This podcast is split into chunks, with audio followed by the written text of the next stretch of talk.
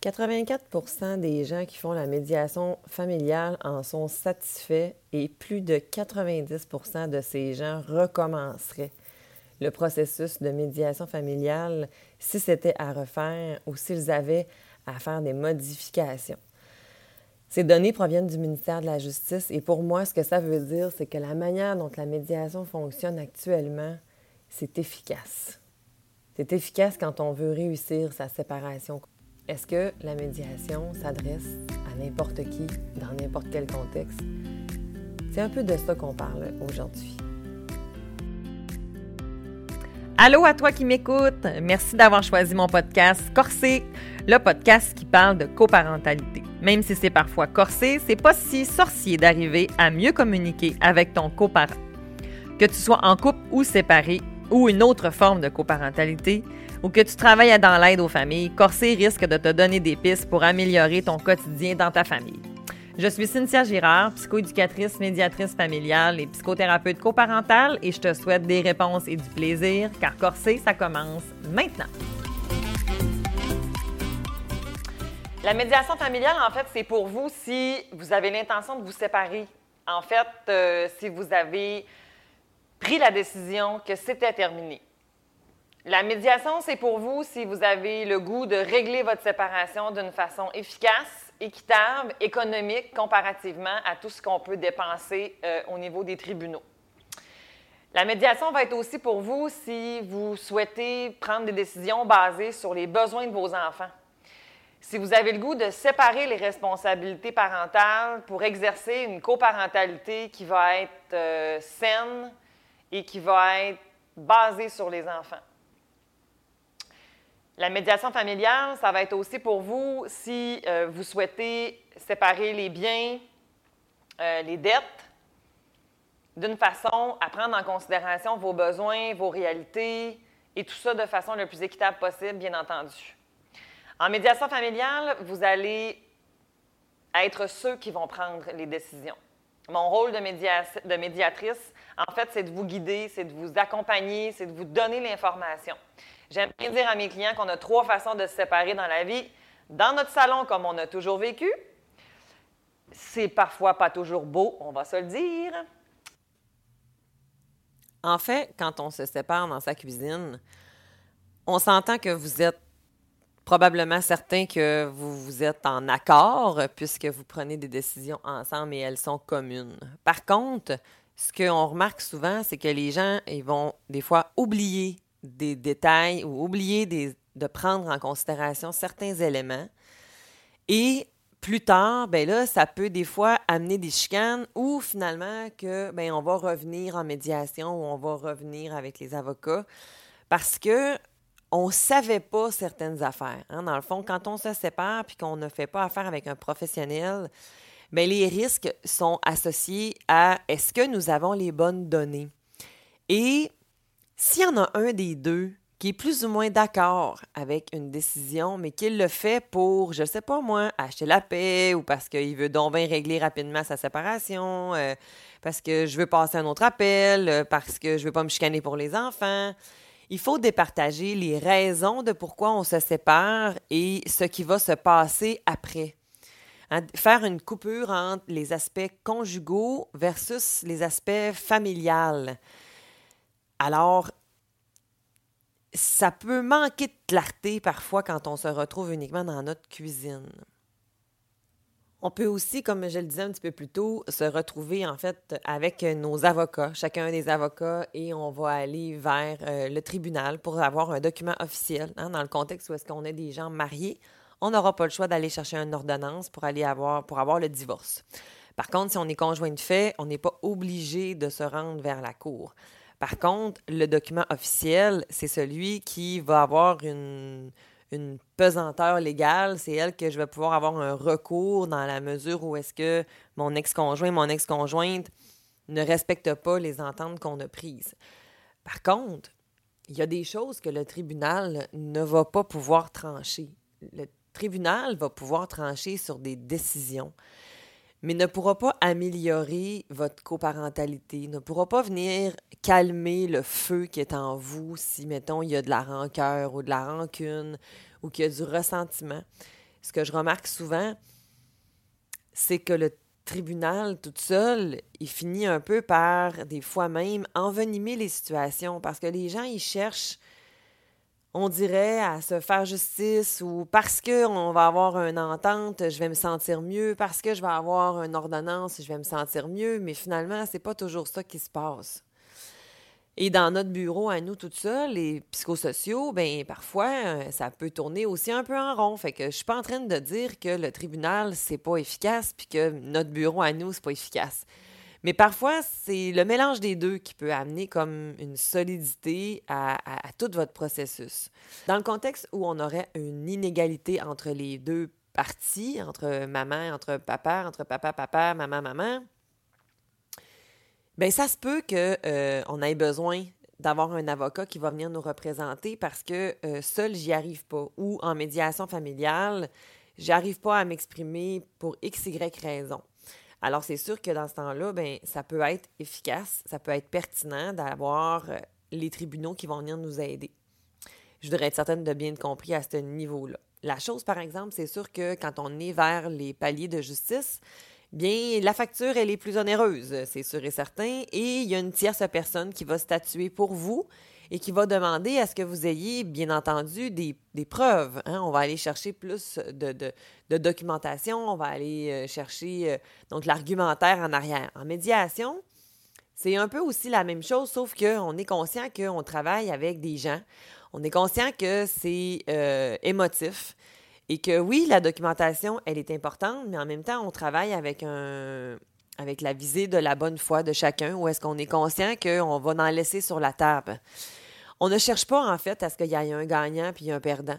Euh, je dis pas que la Cour cherche non plus tout le temps à ce qu'il y ait un gagnant et un perdant, mais dépendamment des avocats, dépendamment de comment on va travailler, on peut avoir des fois une approche plus adversariale, alors que l'approche plus collaborative, participative, dans un contexte familial, pour le bien-être des enfants, moi, c'est ce qu'elle que je vais pouvoir prioriser. C'est ce qu'elle que je vais recommander beaucoup. Parce que si j'ai un parent qui gagne puis l'autre qui perd, ben, au final, l'enfant, lui, à quel point il est dans tout ça, tu sais. À moins d'avoir des situations euh, vraiment extrêmes, mais euh, ce n'est pas le point aujourd'hui. Alors, ça, c'est la nuance avec les tribunaux. En médiation, j'en ai un peu parlé un petit peu plus tôt, mais dans le fond, c'est un peu l'heureux mélange entre les deux options précédentes. Donc, c'est avoir les informations justes, avoir les informations à jour que le médiateur va vous transmettre au niveau de la loi, au niveau de ce qui se fait, euh, et de pouvoir aussi vous donner ce que les autres parents, des fois, font. C'est aussi de pouvoir vous donner euh, du temps à chacun d'eux pour que ce soit équitable, justement, le tour de parole, que les deux puissent avoir l'impression de prendre des décisions libres et éclairées. Il n'y a pas de pression qui peut être mise non plus sur les décisions. À travers le processus de médiation, il n'y a rien qui vous empêche d'aller consulter des juristes indépendants, euh, d'aller voir, par exemple, un médecin ou peut-être d'aller voir euh, un agent d'immeuble, si on a besoin de statuer sur le prix de la maison. La médiation, c'est le lieu neutre, sécuritaire, chaleureux, je vous le souhaite, dans laquelle vous allez pouvoir aborder tous les thèmes sensibles. On va se le dire. La séparation conjugale, ça amène des thèmes très sensibles.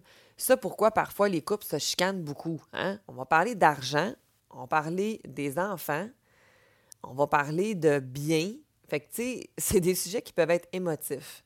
Déjà associés à un état psychologique plus ou moins en état de crise, hein, dépendamment je suis où dans mon deuil.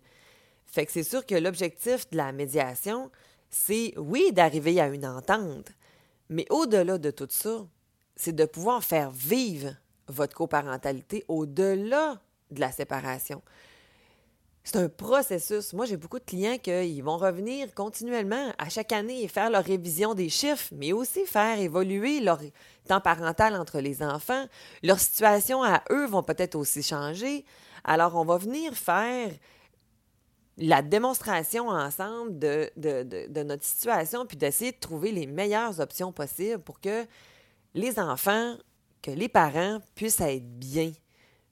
Parce que si on a pris la décision de se séparer, il y avait un objectif en arrière de ça qui était de vouloir avoir une meilleure vie. Alors, je vous souhaite que ce soit le cas. Dans une prochaine capsule, je vais aussi vous parler un peu plus longuement, en fait, des situations où est-ce qu'il y a de la violence. Je vais simplement vous mettre un petit bémol en mentionnant, en fait, qu'il n'y a rien de blanc puis il n'y a rien de noir. Que c'est pas parce qu'il y a eu de la violence que la médiation familiale n'est pas possible. Il y a des contextes où la médiation familiale peut être possible, puis il y a des situations où est-ce que la médiation familiale ne sera pas possible. C'est vraiment chaque cas de figure qu'il faut traiter, qu'il faut regarder pour s'assurer et voir si ça peut être possible. Je vous donne quelques exemples. Euh, une femme qui quitte et qui a peur, qui a des représailles, que devant l'autre, c'est pas possible, mais en caucus, donc en individuel, elle se sentirait plus confortable, alors ça peut être possible. Je reprends mon même exemple, même si elle se retrouverait en caucus, la peur est tellement présente que ça ne fonctionne pas, mais peut-être qu'effectivement, la médiation à ce moment-là, c'est pas possible. Euh, dans le contexte où est-ce que euh, on, a, on, a, eu un processus, la femme reconnaît qu'elle a, de la, a, vécu, de la, de la violence, euh, monsieur reconnaît, dans mon exemple, qu'il a, a eu de la violence et qu'ils mettent des balises en place. Le médiateur est là pour être, bien entendu, acte de, de sécurité. Et ça peut être possible. il y a un protocole à suivre. Dans le fond, les médiateurs familiaux ont des capacités pour pouvoir mettre un protocole s'il y a des contextes de violence. Par contre, ce n'est pas tous les médiateurs qui décident de vouloir travailler avec ce genre de situation-là. Alors, c'est pour ça que c'est extrêmement important de choisir son médiateur. Vous avez le droit de poser des questions, au même titre que vos avocats. Les avocats, les avocates en droit de la famille n'ont pas tous la même approche non plus. Au même titre qu'un médecin, quand je vais consulter un médecin, j'ai le droit d'avoir une deuxième opinion. J'ai le droit d'avoir un, de poser des questions, de me questionner sur qui va me donner mes soins. Mais c'est la même affaire avec quelqu'un qui va me représenter légalement dans un contexte euh, où est-ce que je suis en train de, de, me choisir un avocat. Et la médiation, mais c'est la même chose. Alors, euh, si vous avez une situation où est-ce que vous vous êtes dans une situation complexe, violence conjugale ou autre. Hein, si par exemple, je ne sais pas, on a un trouble de santé mentale ou on a quelque chose qui, est important, bien, parlez-en à votre médiateur. Si votre médiateur ne vous fait pas d'emblée euh, euh, un questionnaire d'accueil, dans le fond, moi, quand j'accueille mes clients, et mes clients, des fois, ça les fait sourire, mais avant la médiation, ils ont toute une petite évaluation que je vais passer pour, pour voir à qui j'ai affaire et qu'est-ce que je dois venir mettre en place dans cette médiation-là pour m'assurer que tout le monde va, va se sentir en sécurité, va se sentir écouté, va se sentir accompagné et qu'il n'y aura pas de pression qui va être mise de part et d'autre. Alors, il n'y a pas de situation qui est blanche ou qui est noire. Il y a plusieurs facteurs qui doivent dépendre de plusieurs critères. Et euh, c'est pas parce qu'on se retrouve justement, qu'on a vécu une situation de violence, qu'on est dans un. qu'on est face à Ah oh non, je pourrais pas aller en médiation. Parce que l'inverse arrive aussi. Hein? Des fois, les gens s'entendent très bien depuis qu'ils sont séparés. Une chose qu'on doit savoir, c'est qu'on doit être vigilant tout au long du processus de la médiation. Parce qu'il y, a un, y a un très haut pourcentage, en fait, de violence qui arrive post-séparation. Et parfois, en fait, il n'y a rien eu avant. Ça m'arrive des fois dans mon bureau que justement, un des deux partenaires va dire Je reconnais plus, je le reconnais plus, je le reconnais pas. Je ne comprends pas qu'est-ce qui se passe, il ne faisait pas ça avant. Eh bien, la séparation, c'est une crise. Hein? Fait que ça se peut qu'il arrive des gestes et qu'il arrive des manifestations. Je ne vous dis pas que je les excuse, je vous dis, je vous l'explique. Je suis en train de vous dire que je peux comprendre que parfois ça arrive. Alors, ce n'est pas uniquement ce qui est arrivé avant, mais c'est aussi ce qui arrive pendant la séparation et le après qu'on doit être vigilant. Donc, votre professionnel doit être en mesure de pouvoir vous accompagner à tous les niveaux à ce point, par rapport à ça. Alors voilà, c'est ce que j'avais envie de vous partager par rapport, en fait, à est-ce que la médiation familiale, c'est bien pour moi? Avec la grande réponse, je pense que vous l'avez. Je pense que c'est, à moins d'avoir une situation extrêmement grave, c'est oui, ça vaut la peine. Hein?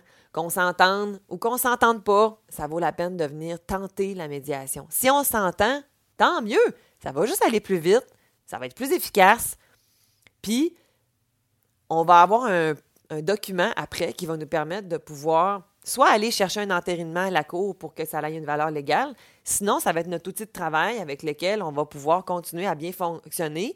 Puis, on va avoir été certain qu'on va avoir traité tous les points. Fait que ça va éviter de potentiels conflits, puis ça va mettre ça éviter les malentendus. C'est 75% des conflits entre deux personnes sont créés à cause de des conflits. Fait que, ça vaut la peine de venir s'asseoir quelques heures, surtout qu'il y en a qui sont, il y a des heures qui sont subventionnées en médiation familiale. Hein. Vous avez cinq heures qui sont subventionnées, dépendamment du médiateur avec qui vous faites affaire, bien entendu, parce que pas tous les médiateurs qui, euh, qui utilisent les prestations, mais euh, ça vaut pas la peine, ça vaut pas la peine de s'en passer. Si je on s'entend pas, ben on a une chance de peut-être pouvoir se faire comprendre parce que la médiatrice, le médiateur, ben il va vous aider dans le processus de communication. Fait que si en ce moment, dans votre cuisine, ça ne fonctionne pas, il n'y a rien à comprendre, ben peut-être que dans un milieu neutre, avec une tierce personne qui va dire des choses, puis des fois, dans mon bureau, j'ai des gens qui vont me dire « Ben oui, mais là, ça fait deux mois que j'essaie de dire ce que tu es en train de dire. » Mais prenez-le pas personnel, c'est pas contre vous. Des fois, là, c'est juste que... la dépendamment de la personne qui le dit, ça a comme un impact. C'est comme un peu avec les enfants quand tu vas chez le dentiste, puis que le dentiste, il dit à l'enfant de c'est important de te brosser les dents. Puis là, parce que le dentiste, il a dit qu'il pourrait avoir des dents, des caries, puis que c'est important de brosser ses dents, soudainement, il brosse vraiment bien ses dents. Mais vous ne me ferez pas croire que vous n'y avez pas déjà dit, là. Mais c'est un peu la même affaire. C'est des fois une tierce personne avec une charge émotionnelle moindre, le message rentre mieux. Hein? Bon, puis ça, je pourrais vous expliquer dans notre cerveau qu'est-ce qui se passe, mais là, c'est pas le point. puis si je m'entends vraiment pas bien, bien, il n'y a rien qui vous empêche de le tenter quand même, puis de donner la chance au processus. Et à la limite, des fois, on peut mettre une pause à la médiation.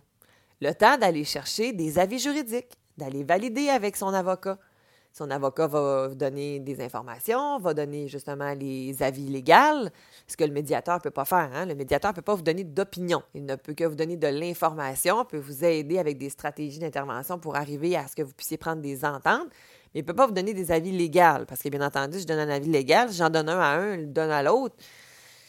le concept d'impartialité euh, commence à, à, à plus trop se faire valoir. Alors, c'est important de, pouvoir faire ça. C'est possible de pouvoir le faire. Puis après ça, on peut revenir en médiation pour continuer. Et si ça ne fonctionne vraiment pas, bien à ce moment-là, peut-être que oui, on pourra aller continuer vers les tribunaux.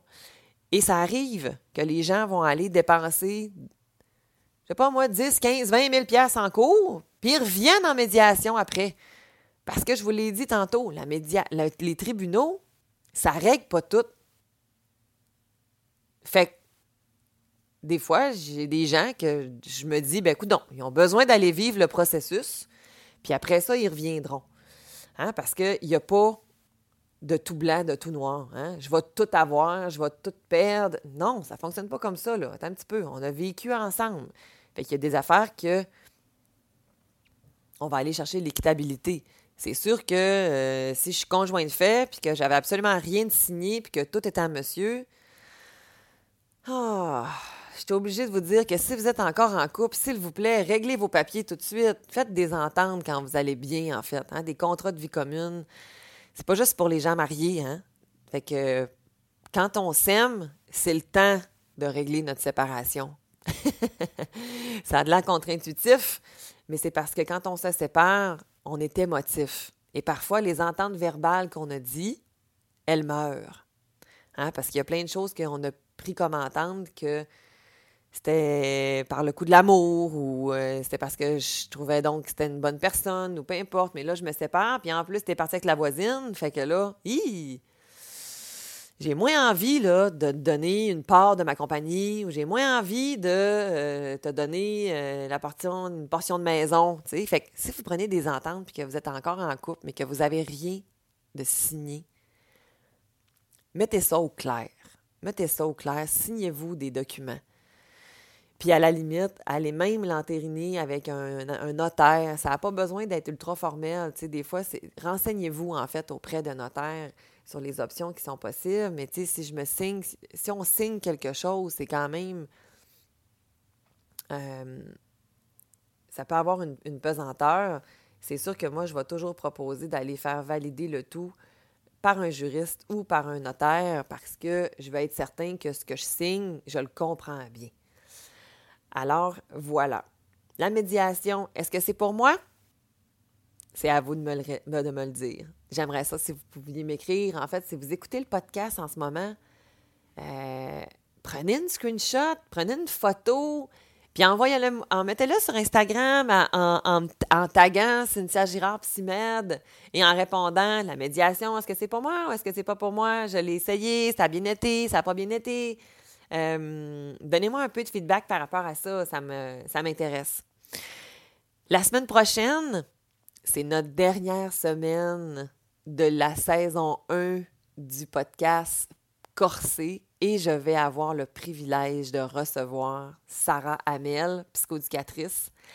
Je suis super excitée, j'ai vraiment hâte, on va avoir beaucoup de plaisir. Elle et moi, on va discuter en fait de accueillir les émotions des enfants en contexte de séparation. Est-ce qu'on marche sur des œufs? Est-ce qu'on dit tout? Est-ce qu'on dit pas tout? C'est-tu correct si je pleure? C'est-tu correct si je pleure pas? Qu'est-ce que. Comment je gère ça comme parent quand on va être en train de le vivre? Hein? On est beaucoup dans le un peu avant, puis le pendant, ça arrive. que elle et moi, on va avoir euh, cette discussion humoristique fortement probablement, mais euh, comme d'habitude, je le souhaite avec toutes mes invités, très pertinent et agréable. Alors, on se voit la semaine prochaine. Merci. Bye bye.